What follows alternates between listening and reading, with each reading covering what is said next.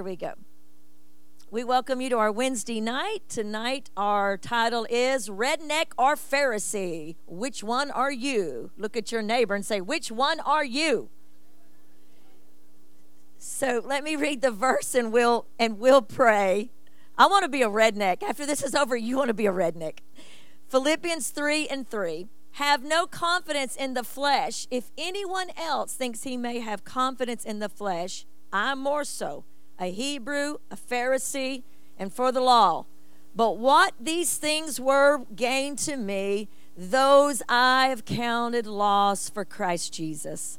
Indeed, I suffered the loss of all things and count them as rubbish that I may gain Christ. That's the paraphrase of the Apostle Paul. Words who was a former Pharisee. How powerful is that?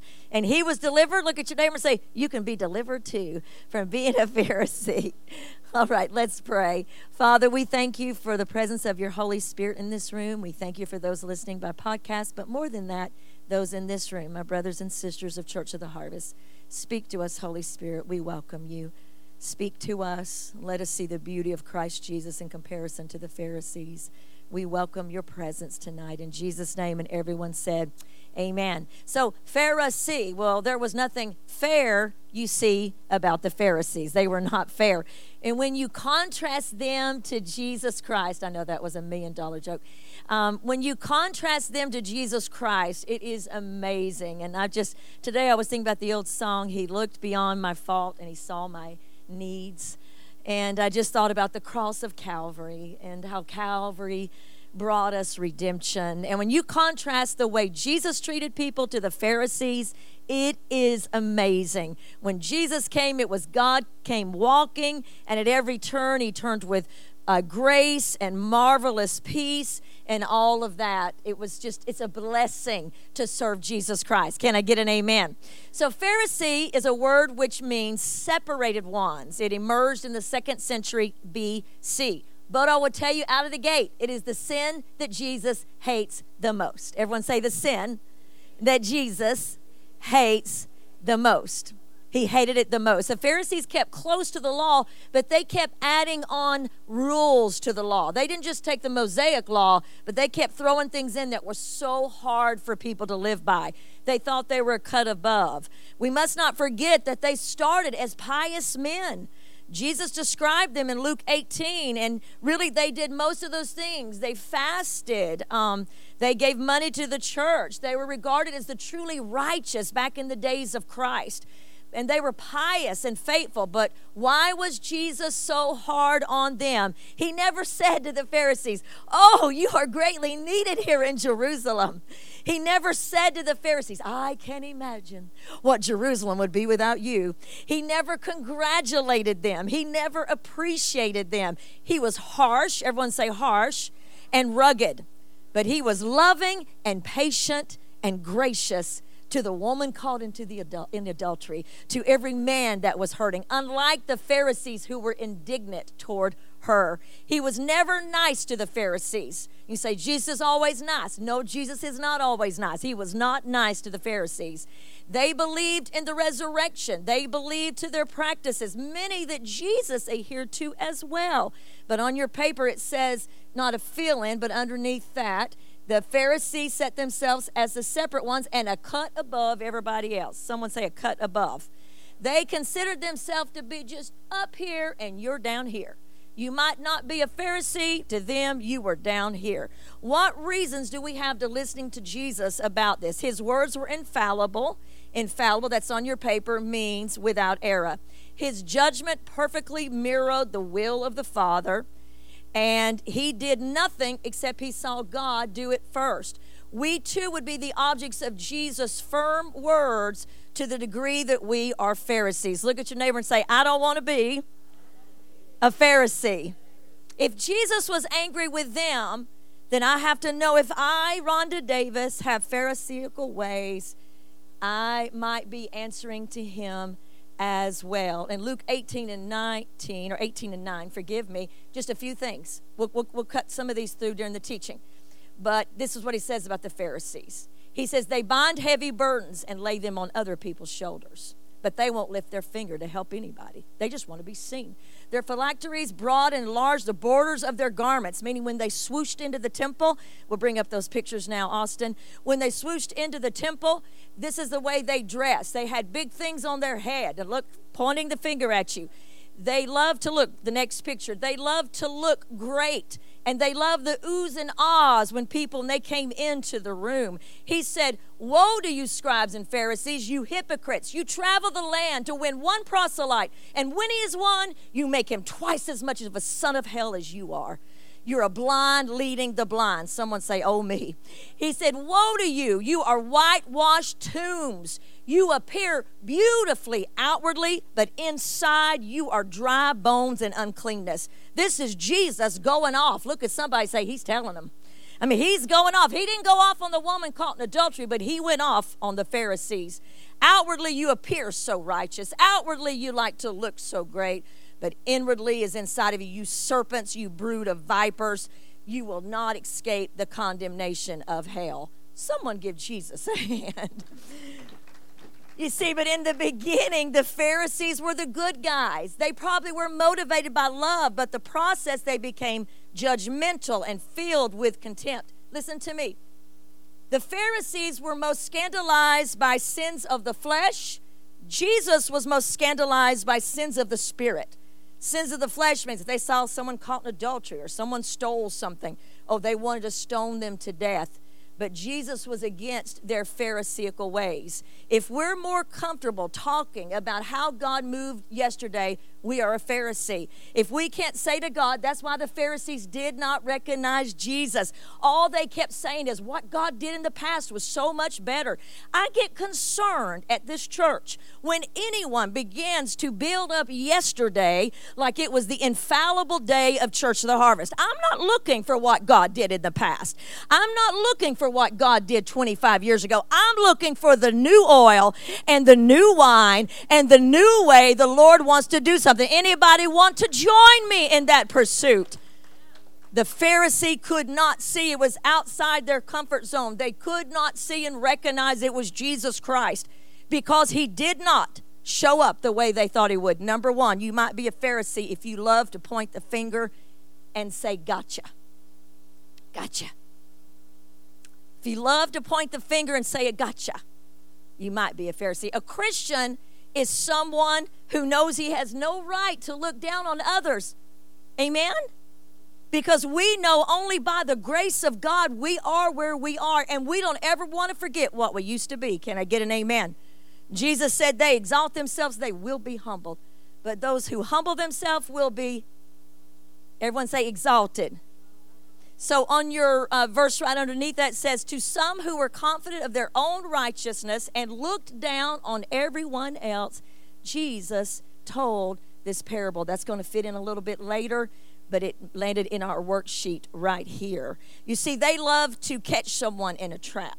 They tried to trap Jesus in his words. In fact, it says they laid a trap, Matthew 22 and 15, to catch Jesus in his words. They also laid a trap with a woman caught in adultery, it was not as much as stoning her, it was trying to get Jesus to say something against their laws. And so they they love to make someone get caught in the moment. We might be a Pharisee if we take glee in catching someone in their downfall. It is never the will of God to plan the downfall of anybody else. Can I get an amen?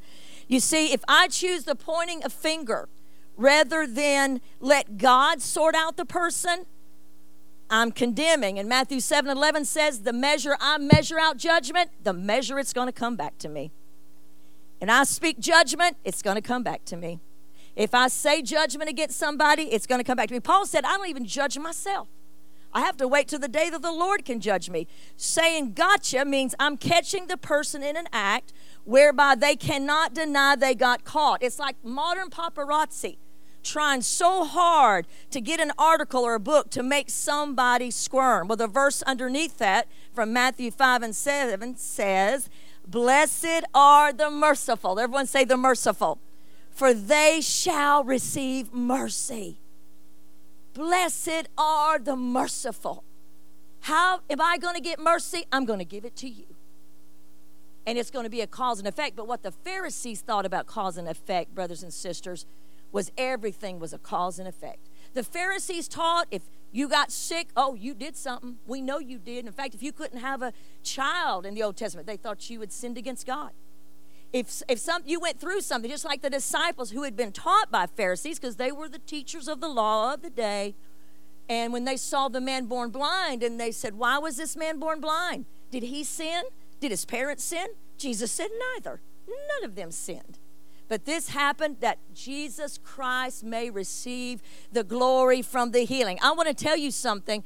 You live in a fallen world. Don't let a Pharisaical spirit in this earth tell you when you get a disease or you have a car accident or something happens that you did something wrong. It rains on the just and the unjust. The difference that we have is we have a God who turns the bad into good. We have a God who heals the sick. We have a God that brings comfort and healing and wholeness. Go ahead and give him praise because it's worth it tonight. It's just like Job when his friends said all these. This probably happened because of this. You were this. And then this happened. And then that's why all this has happened. They just sat around a campfire. At least one kept his mouth shut to the end and they said all the reasons. But when God stepped up, and I want to tell you something when God steps up about what you have gone through, He gets the final word. And God clearly said in the end of the book of Job, My servant Job, I love that, my servant Job has not sinned with his mouth, and he has not sinned at all. We better be careful when we judge while somebody is going through something, and you better not judge yourself. Amen? Amen. Look at your neighbor say, Don't judge yourself. The Pharisees love to find hidden skeletons in the closet. I want to tell you something. Everybody that I know has a hidden skeleton in their closet. They have something they like to forget.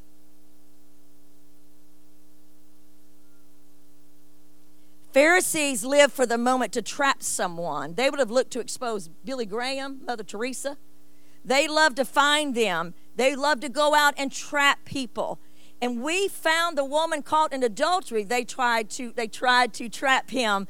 But the moment they did they lost face when he came back with you without cast the first stone. You see they considered themselves such a cut above. And the degree that we seek to manipulate someone or to break somebody open with something is the degree that we are a Pharisee. God will never call you to plan the downfall of another human on the earth, whether they know Jesus or not. Can I get an amen? In um, early, early, early days of this church, there was a man that said to me, You know, you guys call this church a hospital. He said, Well, I don't want to go to a church that's a hospital anymore. I want to go to a church that's a resort. I was like, okay, there's the door. And that's what I said to this person because I, I knew them very well. And they'd already been through everybody on staff and finally came to me. And I said, there's the door because this church is never going to be a resort. And the day this church stops helping the wounded that he called us to when I saw him on that side of the property way back when, when we bought this property, is the day this church will no longer exist. We were not called to be a resort. We are never going to be a resort. We are always going to minister to the hurting. A hospital has the well people to care for the sick people. And Jesus said, I came not for the well, I came for the lost. Can I get an amen? Amen. And it's a Pharisaical spirit that we don't have, but others may have that listening to this podcast tonight that sometimes want just a certain type of people to come. They sought him, but the common people, Mark 12, listened to Jesus and received from Jesus. That was what happened. Every time they opened their mouth, he refuted them. I want to tell you something what judgment is on your paper, the next scripture, and this number one is long is longer than any other one that we're going to do. Judgment will be merciless to the one who shows no mercy. For mercy triumphs over what? Mercy triumphs over what? Okay, the first part is so scary, I don't really know what to do about it. Judgment will be merciless to the one who has shown no mercy. It means it will be measured back to me without measure. Sometimes we think I get to withhold my my kindness to that person because they don't deserve it. I'm I'm not going to speak to them. They deserve to be punished. They deserve for something to happen to them.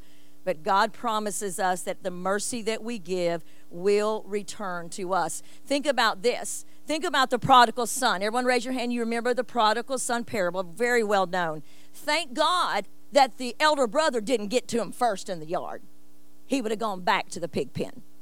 The elder brother had a spirit of a Pharisee.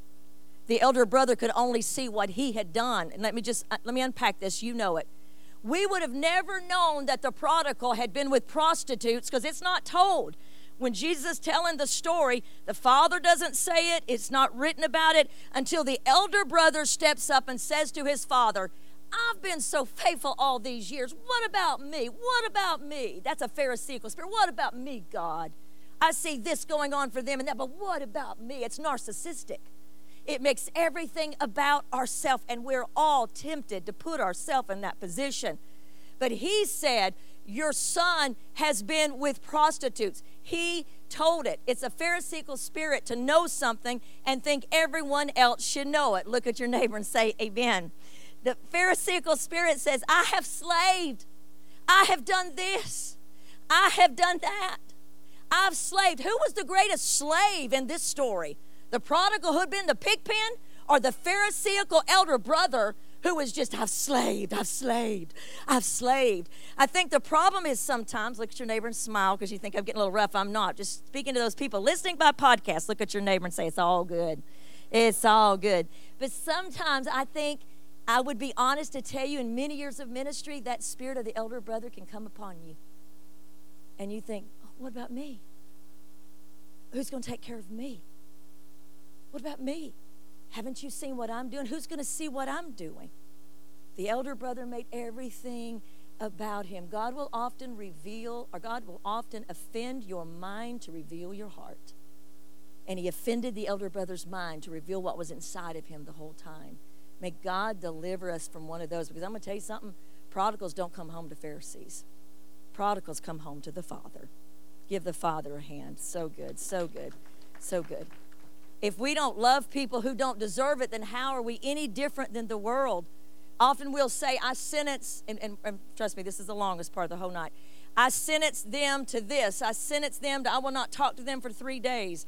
I sentence them to this. I sentence myself that I don't deserve the best of God for everything I've gone through. I sentence myself to just some not plan A, B, C, or D. God knows what I've been and what I think. So I sentence myself to plan X because I've just missed the whole alphabet. We sentence ourselves, we become a Pharisee to ourselves. But the truth of the matter is, there are two doors. Everyone say two doors. One is a door that brings wave of mercy into our life, while the other door opens to a life of difficulties. The mercy door is the door we open up for others. And when we do that, Jesus even says, I know you've been struggling with this. I know you've been challenged with this. And because you've given mercy, I'm going to help you in this situation. I'm going to give you mercy and then some. Someone say, Amen. Look at your neighbor and say, Mercy and then some. Powerful story before we go into number two, a quick story. Kris Vallotton with Bethel Church told this years ago, and it just, oh, I wish I could tell the whole story. But his daughter in law had a situation with another man, left his son, had a, had a baby with this other man while married to Kris Vallotton's son from Bethel. Kris is an incredible author and speaker. And wife left the children, went and lived with this man, had this baby. And uh, Kris Vallotton said one day, one of his grandchildren, who was about nine, looked at him and said, Papa, Papa, do you love baby Willa? Baby Willow was the baby that it was living over here. The mother devastated their family, devastated them, devastated their son, devastated everybody. Papa, do you love baby Willa? And he said he looked down, Kris looked down at his grandson, and what he realized what he was really saying was, Papa, do I have permission to love baby Willa? I know that tore our family up, but I can't help loving baby Willa. To me, that is the essence of the gospel that we can love anybody in any condition and that we can show mercy when we have every right to say, I want this person punished.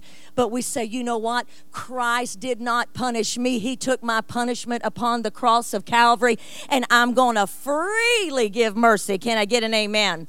Okay, the verse on your paper underneath that you cannot enter the kingdom of God unless your righteousness surpasses that of a Pharisee. Number two, you might be a Pharisee if you care more about others' opinions than God's opinions. Mm, mm, mm, mm. The verse underneath that, Dr. R.T. Kendall introduced me to many years ago, someone I've studied under a lot. How can you believe who receive honor from one another and you do not seek the honor that comes only from God? The Bible says that the Pharisees were the blind leading the blind. It means I care more what you think than what God thinks. I want your opinion. What's your opinion? What's your opinion on this? I, want to know how you see this. The word doxa or glory, the root word is opinion, seeking people's opinion. I want your approval more than God's approval. I value what you think of me more than what God thinks of me. And when I do that, everything in my life is going to be according to your opinion. If you think me boxing groceries at Cook's is a low life thing, then I'm not going to do it. Or I'm going to say, you know what, this is an opportunity for me to minister to people. I know a retired minister did that. My mama felt so bad about him. And the, his family said, Don't feel bad. He loves it. He's retired. He gets to witness to people all day long. He feels like he can continue the work of the ministry. But if I let fear of you think, What does it look like what I'm doing in the kingdom? Pharisees wanted to be seen. Everybody needs to see me. I'm in charge. I'm doing this. And if we let that fear of man is a snare, but the fear of the Lord, someone say the fear of the Lord. Say the fear of the Lord.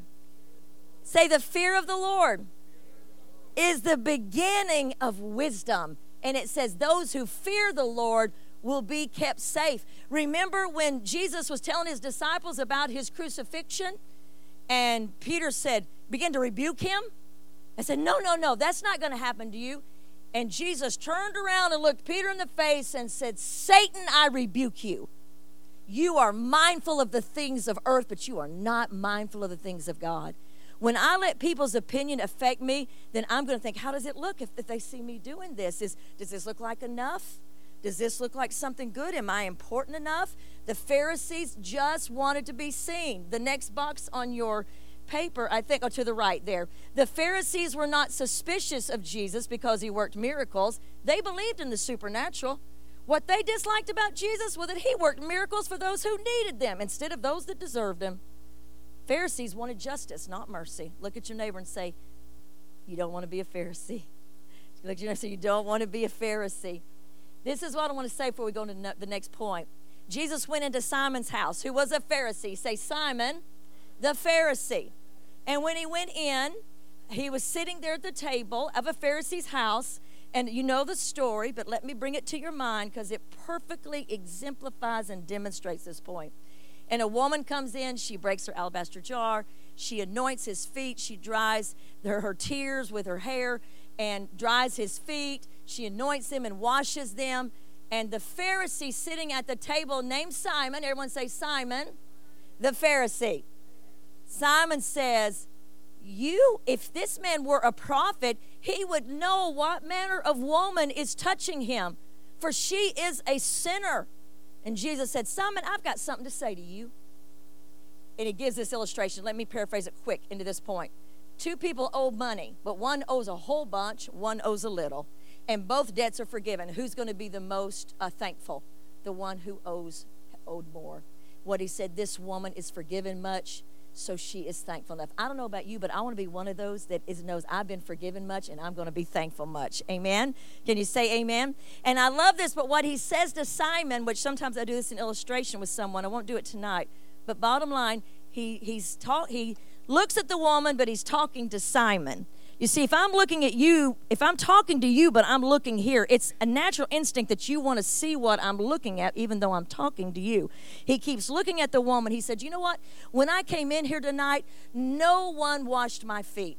No one, and that was a thing, it was a disgrace to not wash a rabbi's feet. No one kissed me on the cheek.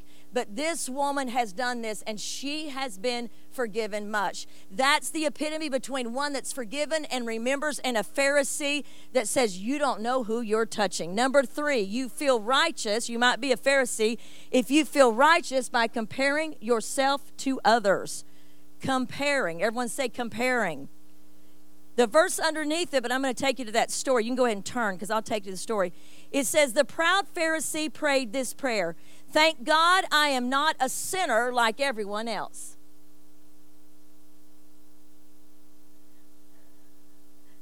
That like be coming in Sunday morning. Worthy, I thank you. I'm not a reprobate like Michael. Thank you, Jesus. Michael's not, but that's who I'm picking on. I want to praise you, Lord, that I have done so many great things in your name this week. Hallelujah. Not like Sherry, who has been like a slug waiting on a snail, Lord. I did not plan that, sorry. It's my impromptu ridiculousness. But that kind of makes it clear what happened. Everyone say, two men. Stay with me. Two men went to the temple to pray. One was a Pharisee and one was a tax collector. And they're standing there. And the Pharisee stood and listen to this. This is how not to pray. Right before this, Jesus tells that powerful punch of the widow seeking God. But right here, he tells you how not to pray. Look at your neighbor and say, How not to pray. And this is how you're not to pray. Said, Two men went up to pray, Pharisee and a tax collector. The Pharisee, confident of his standing, prayed loudly. Now, he didn't get in trouble, Don, for being loud, because you know, you and I are loud. We know that. We didn't, he didn't get in trouble being loud, but, but he was self righteous. He was praying to himself. The scripture said he was praying to himself. I'm so thankful I'm not like other men, the robbers and the evildoers and the tax collectors. I mean, he just kind of makes a list right there. I mean, don't do that on Sunday morning. The ushers will take you out. No, I'm just kidding. Um, be, but the thing is, what he was saying is, those sins are different than mine. All ground is level at the cross of Jesus Christ. Amen at the ground of Jesus. In that moment, the Father turned away. Everyone say he turned away. We should never feel good about ourselves because someone is worse than we are. Well, I might have lied this week and gossiped and broke up friendships among other people, but I didn't rob a bank, oh Lord. And God's like, Angels, this is so fabulous. She didn't rob a bank. She only lied, she gossiped, but she didn't rob a bank. Get the band going. Woo! That's what we think. When you compare yourself to other people, you will always find someone less offensive in your mind. God's never going to say, well, that's just great. So glad about that. We were worried. You smell like a rose up here to us. In fact, your name's been inscribed upon the wall of gold and pearl, and there's an opal in your name right now. Look at your neighbor and say, No. Shakespeare said comparisons are odious. When we compare ourselves to other ones, and that means what they don't have or do have, it's disgusting when we do this to make ourselves look good. In those days, the Pharisees said, if we had been when the prophets did all the bad things, we wouldn't have done it. This is the boldest example of how the religious did. Jesus testified justification is through God alone and through the cross of Calvary. That day, Jesus said, The bad guy is not the tax collector. The, the tax collector, tax collector stood there and he beat his breast and he said, God, have mercy on me, a sinner. And he got heaven's attention. And Jesus said that was the good guy. It wasn't the Pharisee who was telling us all what he did, but it was the person that said, God, you know what I'm really like. God, you know what I've really handled this week. You know how unworthy I am, but because of the blood and the name of Jesus Christ, I come to you and I ask mercy. That's when heaven strikes up the band. Give Jesus a hand clap of praise for that. So good, so good. That little line underneath that, you have a fill in, I think. Pharisees needed a parade so others would notice them. We'll get to that in a moment. Matthew 6 says, Don't do your good deeds publicly to be admired because you're going to lose the reward. It doesn't mean you can't do, well, I tell you tonight when they take down the tables, I am not going to help because I'm going to be seen and I need to sneak up here in the middle of the night and move the tables when no one sees me. And Sunday morning when we worship, I'm not going to lift my hand because God only knows whether I'm doing that to His glory or that people can see me. Hey, when the enemy used to torment me, you're just doing that so others see you. I said, well, I'll just do it bigger and better. And you know what? I do this at home. So, devil, shut up and go back to hell. Can I get an amen? Because it will continually, continually make you question your motives. But what he said to the Pharisees is, when you give, don't shout about it like the hypocrites do, blowing trumpets in the synagogue and streets to call attention. Ask your father who knows secret. This, you know how you, you get a Pharisee to do something? You hire a couple of trumpeters, trumpeters, trumpeters. I got nothing. I got nothing. And this trumpet's got nothing. Let's hire a couple of trumpeters. That means if I'm going to do something up here at the church, I'm going to selfie. Just unloaded 17,000 buskets at buskets. Buckets at Church of the Harvest. Just spent 70 hours studying on a sermon. Flash, flash tag.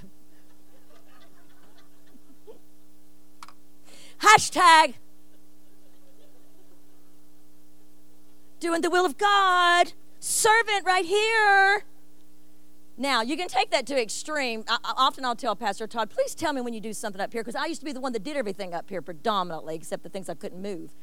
And I'll say, please tell me what to do, because he won't tell me. So I'll know that it's done when we go to check list. It's okay that you let people know what you do, but the Pharisees wanted a parade. They wanted the swoosh of their long robes. They wanted the sound of the, oh, there's Pharisee Thompson coming into the synagogue with his philanthropy upon his head. He's looking so good. I bet he is giving God the glory instead. I don't know, I'm trying to rhyme. But anyway, it means if for the Pharisees, and you're not one, this is how you don't become one. If you took away the credit, if you took away the public acknowledgement, if you took away the flowers in the pulpit for them washing the dishes in the kitchen, we've never done that for any of you, but it's a, it's a goal, okay? Um, if you take away the plaque on the wall, they don't want to do it. That's a Pharisee. I want you to look at your neighbor and say, You are not a Pharisee. Say, You are not. Listen, but here's the deal a person who does not feel significant will end up with all sorts of problem. We have to fix it. How do you fix it? I got it. I got it. I got it. Me, me, me. I got the answer. This is sorry. This is how you fix it. You find your confidence and your identity in Jesus Christ alone, not in what you do. You get your security, your identity, your confidence in Him. Then you're not blown by the wind of people's opinions or comparing yourself to others. We do what we do for Christ alone. If we are seen, that's okay. There's many things we do as a group. There's many things you have to do that people know. But the thing is, at the heart of us, I know if y'all stop letting me play the trumpet here at Church of the Harvest, I'm going to be okay. I'm going to find my identity in Jesus Christ. When I'm like told the little Passover children that Sunday morning, when they're up here leading the church and I've got my cane in the back, you know, and be like Mama Pickett and be whipping it around. I'm going to still find my confidence in Jesus Christ. The Pharisees found their confidence in their title and what they did, but we find our confidence in Jesus. Give him a hand. Good. Okay, good. Now let's sail through this. You might be a Pharisee if number four, we do not practice what we preach. We do not practice what we preach. Amen. Amen. Um, the little line underneath that, I think you have a blank. I can't remember. Yes, okay. Um, whoops, sorry. Little magic trick there. Okay. Well, it's not a blank, which is great. I think I removed that. I want what you've got, not what you preach. Look at your neighbor say, I want what you've got, not what you preach. That statement came from a Muslim that Arthur Blessitt, the man that used to carry the cross around the world, he said to him, I want what you got. It's not preaching is powerful. The gospel is powerful. Sharing the gospel is powerful. But what is even more powerful? Twas not the truth you taught to you so clear, but to me so dim. But when you came to me, you brought me a sense of Him. Yes, from your eyes He beckoned me, and from your heart His love was shed, and I lost sight of you and saw Jesus Christ instead. It's the way that we live. It says of the Pharisees in Matthew 23, if you want to make reference, They, they, they want others to practice and obey what they teach, but they don't follow their own example, for they do not practice what they teach. Here's the deal none of us are perfect. I want you to say, none of us are perfect. Listen to this and, and, and hang with me. If I say God is merciful, but I show you no mercy, what is that? If I say God is forgiving, but I don't forgive you, what is that? If I say God is full of goodness, but I show you none, what is that? If I say God is loving, but I don't show you love, what is that? What does that say to you? Even the Lord, when He introduced Himself, um, when He introduced Himself to Moses in Exodus, the 34th division, He said, I'm going to go in the, the rock, uh, Moses, and I'm going to pass by and I want to introduce myself. Because no one else could introduce God. Who's going to introduce God? No one. No one's big enough or great enough to introduce God. So he said, Here is the Lord the Lord God, merciful and gracious, long suffering and abounding in goodness and truth, keeping mercy for thousands, forgiving iniquity and transgressions. That is God. But if I don't give that, I am a Pharisee. If we claim to be without sin, we deceive ourselves. Look at your neighbor and say, We deceive ourselves. Jesus said to the Pharisees, It's not what you put in your mouth that corrupts you you keep cleaning the outside of the cup. You keep putting on your big phylactery and all that. But what happens is in the heart, that other picture, Austin, I forgot it. This is what it looks like when someone comes to the feet of Jesus Christ. This is what, that's Mary Magdalene when they were going to stone her from the Passion of the Christ. That's what it looks like when someone says, I know I'm a sinner. I know I need your mercy. I'm not going to try to clean up the outside, but I need you to change my heart, oh God. Make me more like you. If you believe it tonight, give Jesus a hand. Change my heart. Let that be my posture. Don't let it be of a Pharisee an interesting story. Everybody knows Jonah and the. But the cool thing about Jonah, just a second here, because I can't pass it up. The Lord brought this to my mind. I thought, whoa, whoa. God tells Jonah, you know, he runs away, but he finally goes to Nineveh and says, 40 days, God's going to kill all of you. Well, the king believed him, and the people grieved. You can look it up. They even put mourning cloths on their animals their cows and their dogs and their donkeys and their goats had to wear mourning clothes. I would love to have a picture of that when we get to heaven. And they just mourned and they said, maybe if we repent, God will forgive us. And God did forgive them. Everyone say, God did forgive them. God forgive them. And then Jonah got so mad. This is what he said. Oh, this is why I ran around to Tarshish away from you because I knew you. You are gracious. You are merciful. You are slow to anger. You can hear his, and you're abundant in loving kindness. And it displeases me. I prophesied they'd be dead, and you've forgiven them. Wow. Wow. But I've been there a little bit before, haven't you? I've been there a little bit before. I've been there. Maybe I didn't say it, but maybe in my heart.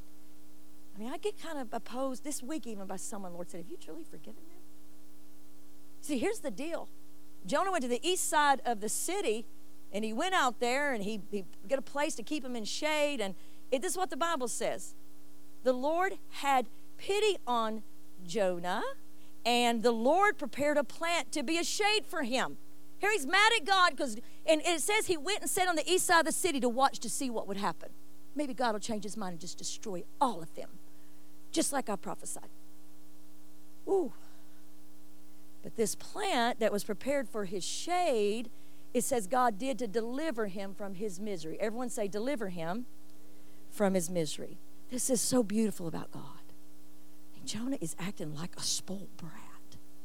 I've been there, I've done that. And how merciful is Father God? How merciful He is. That He says, even in this moment, I'm going to protect you. But then the Bible says the next day a worm came out and ate the plant. And a wind came and knocked everything around. And Jonah's just sitting there and he says, I want to die. I want to die again. I'm angry with you. And the Lord said, You had pity on that plant for which you have not labored or made it grow, that came up in a night and perished in a night. Should I not pity Nineveh, the great city in which there's more than 120,000 persons who cannot discern between their right hand or their left? That is your merciful God. We want to be like him and not be like a Pharisee. Can I get an amen? N- number five, you might be a Pharisee if you take yourself too seriously. Too seriously. If you take yourself too seriously. The verse above that said, We should measure ourselves by the word of God instead of others. Instead of dealing with sinfulness of our own hearts, which is painful, we usually find someone nearby and judge them. And that's what Jonah was doing. This is what I want to say to you, and I want you to listen to me. I take ministry very seriously. Pastor Hank, you say, you act like every Sunday that you preach is like the Super Bowl. I mean, you're in there hours. You're addicted to the gospel. He thought it was hilarious. I mean, I would always be with him at night, you know what? But he just said, You just work so hard. I said, I don't, I don't know how to do it. I said, My gifts flow best that way, but I take I take ministry so serious. Tonight, I t- I'm, not being a Pharisee. Now we got to watch what we say. I just want to say it to myself.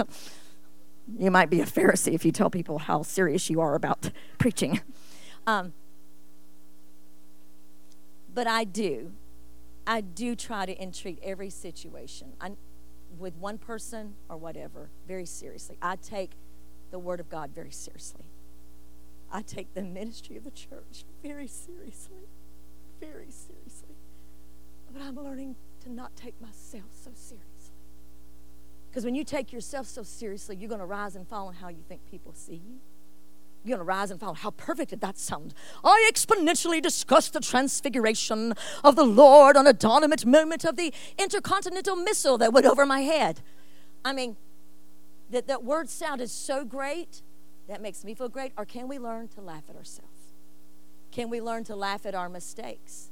The Pharisees thought they were the remnant and they had pressure on them. They were offended when they thought they were passed over. They took themselves too seriously. Look at your neighbor and say, Don't take yourself so seriously.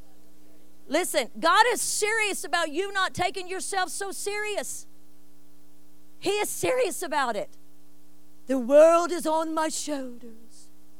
If I was not keeping my home together, it would crumble and be destroyed. If I wasn't doing this at the job, that corporation would go down the tube. And we put everything on ourselves. Listen, I'm a woman who's experienced more yokes I've put on myself. I have a sermon on yokes and mantles I've not preached in years, but it came out of my own horribleness. I feel like the yoke was on me to fix people, the yoke was on me to do this and to do that. I had to be this, I had to be that. And my mama used to always tell me, honey, you're going to have to get more grace in your life. If you don't learn to laugh at yourself, you're going to count yourself out. Because if I didn't know how to laugh at, my, at myself, I wouldn't do 85% of the things I do. Sometimes you just need to laugh at yourself. Sometimes we feel like I'm holding everything together. You're not holding anything together. Jesus Christ is holding everything together. Colossians says, in Jesus, the world. Right now, if Jesus would say, Stop, world, the planets would be abolished. His word that he spoke before time began is holding the planets in motion. When he speaks to them again, they will crumble and the earth will be destroyed. Jesus Christ is holding everything together. I can do my best, but that's all I can do. And I want you to say, I can do my best, but that's all I can do. And sometimes, if you think you're holding personal experience here of Pharisaical ways, if you think you're holding things together, He may give you an opportunity to see how very much you are not holding things together. Through that, you will grow, but He will allow you to see. This context of this thing, and we're going to move on, is about Elijah, which most of you have heard that. He says, I've been zealous for the Lord God, that's on your paper of hosts. I alone am left. It is me alone. I'm the only one on the planet that really prays. I'm the only one that really believes God. If it weren't for my prayers, this church would be destroyed. I'm the only one that does this. I'm the one that does that. I've already kind of exaggerated that, but that's what Elijah was saying. And God said to Elijah, You know what, buddy? I've got how many? Anybody want to guess? I think it's 8,000. You can check me. 8,000 or 7,000, I can't remember, who have not bowed their knee to Baal. Sometimes in the moment we take ourselves too serious we think it's all on me. It is not on any of us, it is on Jesus Christ alone. We can do our part, but at the end of the day, He makes the difference. Someone say, Amen. At the end of the day, He makes the difference. At the end of the day, He fills in the gap. At the end of the day, He does what's best. My sister told me when I was pregnant with my first child, Courtney, she said, Rhonda, all you can do, because she had two little ones, do your best and let God fill in the gaps. And I never forgot that and I've remembered it my whole life. Number six, you might be a Pharisee if you have thought of anybody else through this teaching but yourself. You call another one a Pharisee. You might be a Pharisee. this one used to kill people in the early years when I did it. If you if you call another one a Pharisee, like tonight, if anyone else came to your mind but you, you might have some Pharisaical ways because sometimes the Pharisees could only see, and if you've got an instrumental, Austin, if you'll show him maybe one of those that I use, I think there's Pastor Rhonda's closing music somewhere. Sometimes it's easy to say, here's what I want to say to you, and I want to read this the way it came to me today. God saved us. We don't deserve to be saved. God was simply kind, good, and merciful. He saved Saul of Tarsus, a Pharisee, and named him Paul. And Paul never got over it. He thanked God as best he could as long as he lived. If God could save Paul, he can save anybody. If he could save that Pharisee, he can save me. Can I get an amen? And if he could save you, he could save anybody. Why did he do it? I don't know, and I probably will never know. But I know one thing I want to spend the rest of my life thanking him that he had mercy on me. We're not done. I got to tell you a story, but I want to spend the rest of my life. In fact, just lift a hand and say, Thank you, Jesus. Thank you, Jesus. I know it's Wednesday night. Just lift a hand and say, Thank you, Jesus. Thank you, Jesus. Thank you, Jesus. So here I want to tell. Talking about Paul, a former Pharisee, and we'll close. Hey, there was 20 other ones I didn't put in here tonight. A lot of you might be a Pharisee statements. And I was inspired by one of my mentors years ago, Dr. Kendall, on this. So in Acts 16, Paul and Silas, Paul being a former Pharisee, was in Philippi, which is today's modern Greece beautiful country, never been, but seen pictures. They were on their way to prayer one day in Acts 16. Just, just track with me just a minute. We'll come back to your point. Just put your pens down and listen. They were having great success, but there was a slave girl who had a spirit of divination.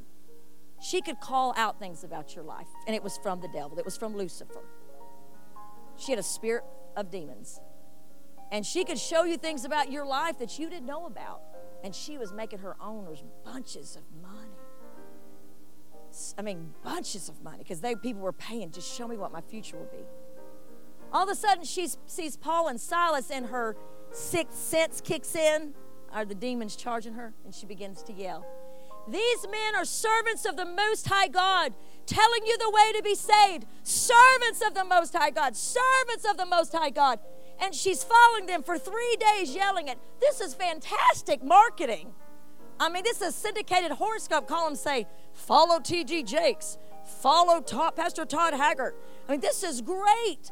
Do this. And Paul could have exploited this girl, and the Pharisee in him from his former days would have exploited her because it made him feel good. These are servants of the Most High God. They know she can read people's mail. Listen to them, listen to them. He could have exploited her.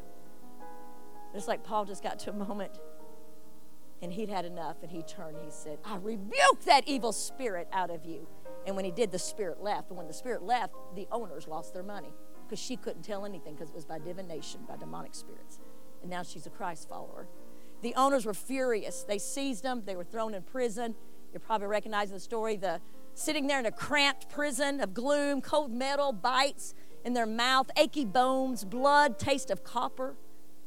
And here they are, reward for doing good. We could have just let her follow us for days. We could have let her given us that advertisement. I mean, this is a day of marketing. Get yourself out there on social media, make a name for yourself. Wow.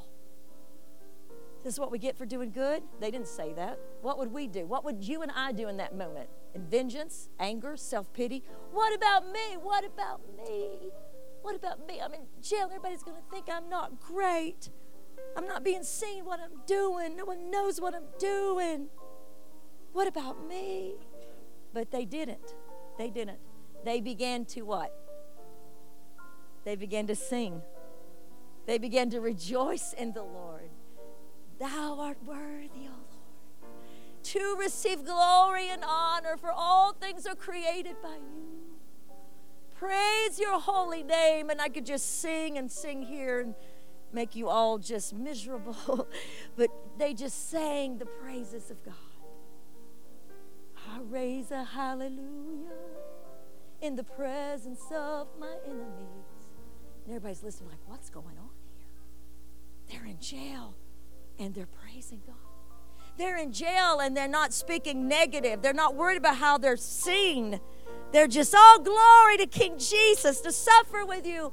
Thou art worthy. I exalt thee, Jesus. I exalt thee. You are worthy, Lord. The other prisoners like, what is going on? Everyone usually comes in murmuring and screaming and vile cursing. And all of a sudden, you know the story the singing and the praise. God sent an earthquake and he shook up the jail. And all the chains fell off of everyone. But that's not the big miracle. That's pretty big, but that's not the big miracle. The jailer goes to kill himself. The jailer that had clamped the chains on them knows that he's going to die, so he raises his sword to kill himself because he thinks they've all escaped. And Paul, who used to be Saul, Paul, a Christ follower, who used to be a Pharisee, a Pharisee would just run out the front door, got to get home and get looking good for everybody sees me. But Paul said, wait a minute. Do not harm yourself. Do not harm yourself. We are all here. Okay, we understand that Paul and Silas are there, but why is everybody else still in there? I mean, this is a prison break. Why are they all in there? Wouldn't they refuse to seize an opportunity to get out of prison? But who's we? It's the other prisoners. It's those who sat and listened to two men singing in their pain, singing as blood crossed their body, singing in a moment that things looked so bad, and all they could say is, I exalt thee, Jesus. I worship you, Lord. I praise you. I wonder when they didn't succumb to the voice of complaint, it caused those prisoners to say, There's something going on here. There's a God who makes art from junk. There's a God who does great things. There's a God who makes hard things good. So we're not going to leave. And all the prisoners, I'm going to say to you what we need to say to our children that makes us non Pharisaical. What we need to say to the world is, I'm still here. Yes, I've gone through a lot of stuff, but I'm still here praising the Lord. Yes, I've had my heart broken, but I'm still putting my confidence in Jesus. Yes, I've been through a trial, and yes, I've been through a hard time, but you're still going to see me praising Him.